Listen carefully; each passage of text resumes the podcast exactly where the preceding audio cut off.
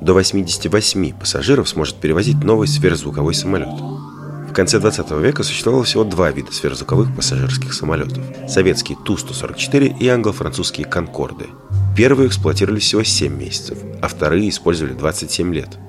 Летом 2000 года в Париже разбился один из «Конкордов», после чего количество полетов на лайнере стремительно сокращалось. А в 2003 году эксплуатацию прекратили полностью.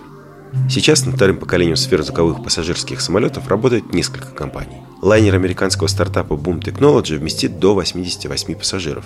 Расстояние от Нью-Йорка до Лондона он будет преодолевать за 3,5 часа, а билет будет стоить 5000 долларов.